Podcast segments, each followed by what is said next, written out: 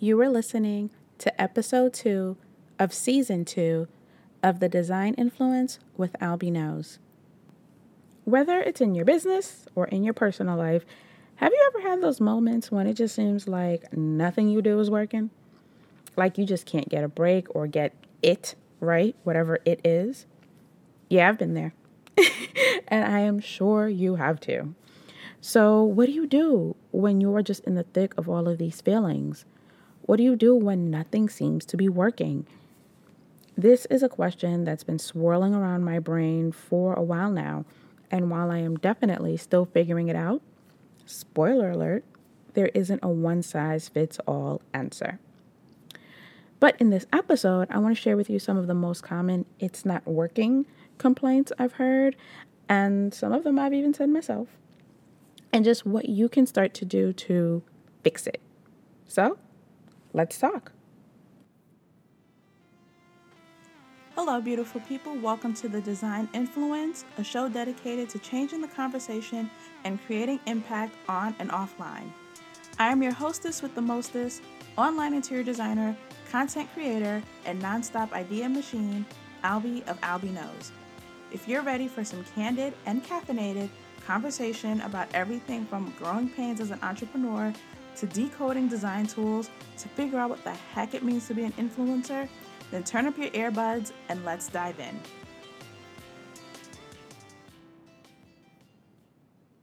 Hey guys, welcome back to the show. I am excited to talk to you guys about this because right now, as you're listening to this, you might feel like something is broken.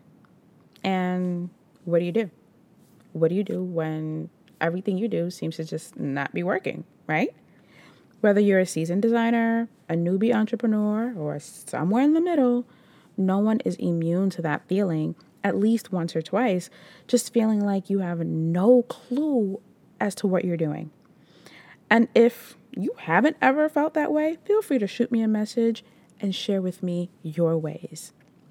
but here's the thing you cannot succumb to the weight of that doubt, no matter how many times you just want to say, you know what, screw it all. I mean, at that point, you're just risking making no progress. So instead, you discern what's not working, why it isn't working, and then come up with a plan to fix it. So let's talk about some of these broken, not working things, okay? Your marketing. Everyone gripes about their marketing plan, especially in the beginning. I have a marketing degree and I gripe about my marketing plan because you're worried about whether or not you're reaching the right people, attracting the right people. Hell, who are the right people? Your marketing, though, is so much more than creating a logo and choosing your brand colors. Does it all matter? For sure. But bigger than the pretty fonts and colors and lingo is the actual message that you'll be telling. How will your story, because you're telling a story, spark interest in whoever it is you're talking to. Is what you're saying intended to be inspirational or aspirational? Do you want your audience to feel something? So, inspiration. Or do you want them to do something? Aspiration. If you're feeling like your marketing just isn't working, there is a strong chance it's because you haven't clearly answered these questions for yourself. Take a step back, slow down, and ask yourself if your message connects with your objectives. If you were anyone else, what sentiments would your message resonate within you?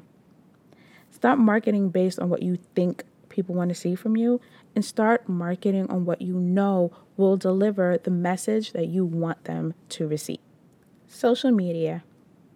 Now, some of you might be wondering why I've separated social media from marketing. So glad you asked. Can social media be used for marketing? Duh. But it's only a tool. Social media, if you think back to many, many moons ago, was rolled out as a way to connect people. While creating connections is one of the many tenets of effective marketing, the two are not synonymous. Social media is such a powerful tool, and I've talked about how it's propelled my career in many ways. But if it isn't harnessed effectively, it can also be a crippling distraction. In the past, I have gone on a year long social media hiatus and I'm currently doing a 21 day fast. So I know when it's time to shut it all out. But guess what? That in no way affected my marketing. Getting wrapped up in the vanity and the clutter is when social media stops, quote unquote, working for you. So instead of fixating on perfect feeds and obsessing over likes and filters, ask yourself why am I on social media? Is it to be a resource to potential clients, to serve as an extension of your portfolio, to connect with friends and family, or to share the other pieces of your life outside of design? Why are you here? Be honest and unapologetic about what you want from social media and watch it start to work. Client relations. If there was a support group for designers recovering from difficult clients, I am sure designers would be lined up for miles. Client complaints that I've heard have ranged from projects lasting forever to just not being paid. While these are all valid complaints, you have to be willing to ask yourself what part you played in the problem. Was your pricing clear? Did you walk your client through the timeline and your process? How specific was your contract? Are you attracting personalities that complement your own. While some people are just innately difficult to work with, there is almost always something you could have done to ease the situation. Like your marketing, put yourself in the other person's shoes so that you're more mindful of what your role is in the relationship. What can you improve upon specifically to prevent future hiccups? Whether it's better communication or just a few tweaks in your contract, don't simply complain and just huff and puff all over the internet. Look at the situation objectively so that you can course correct. Work life balance. Whew, and this one's a doozy. So, full disclosure, I am still totally working on this, and I don't know that I'll ever not be working on it. Because no one's work life balance is going to look the same. Yours is going to look nothing like mine.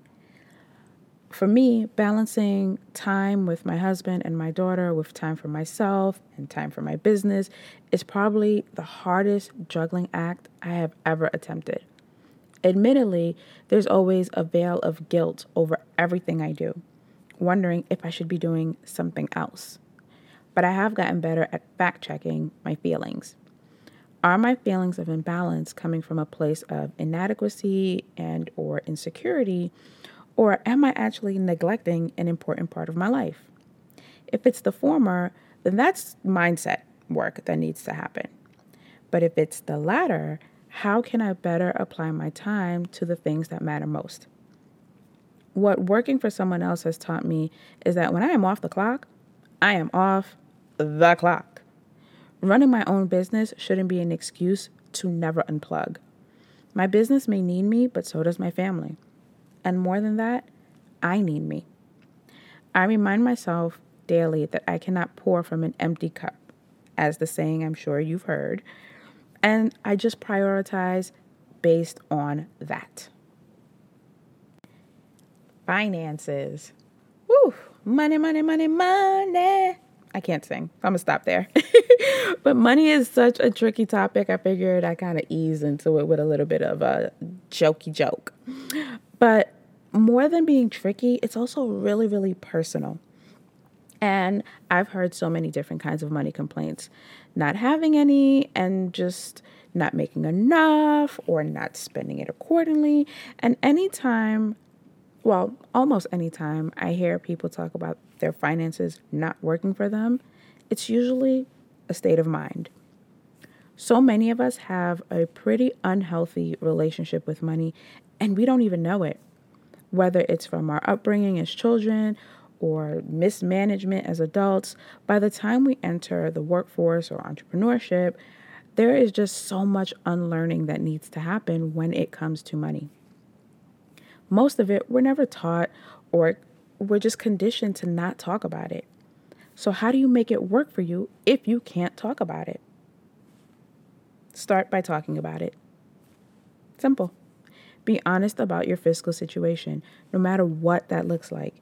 And then really think about where you want it to be and why. What does financial health mean to you? What does it look like for your lifestyle? If it's that you're not making enough, what is enough? Quantify it, then qualify it. Don't just pick a number that sounds nice, but actually be intentional about the goal and the reason behind it. From there, you can actually come up with a plan. Today's episode was obviously a very, very truncated list of all of the things that you could possibly feel are just not working for you. But the overall approach is the same no matter what area it is that you're struggling with. One, identify the struggle.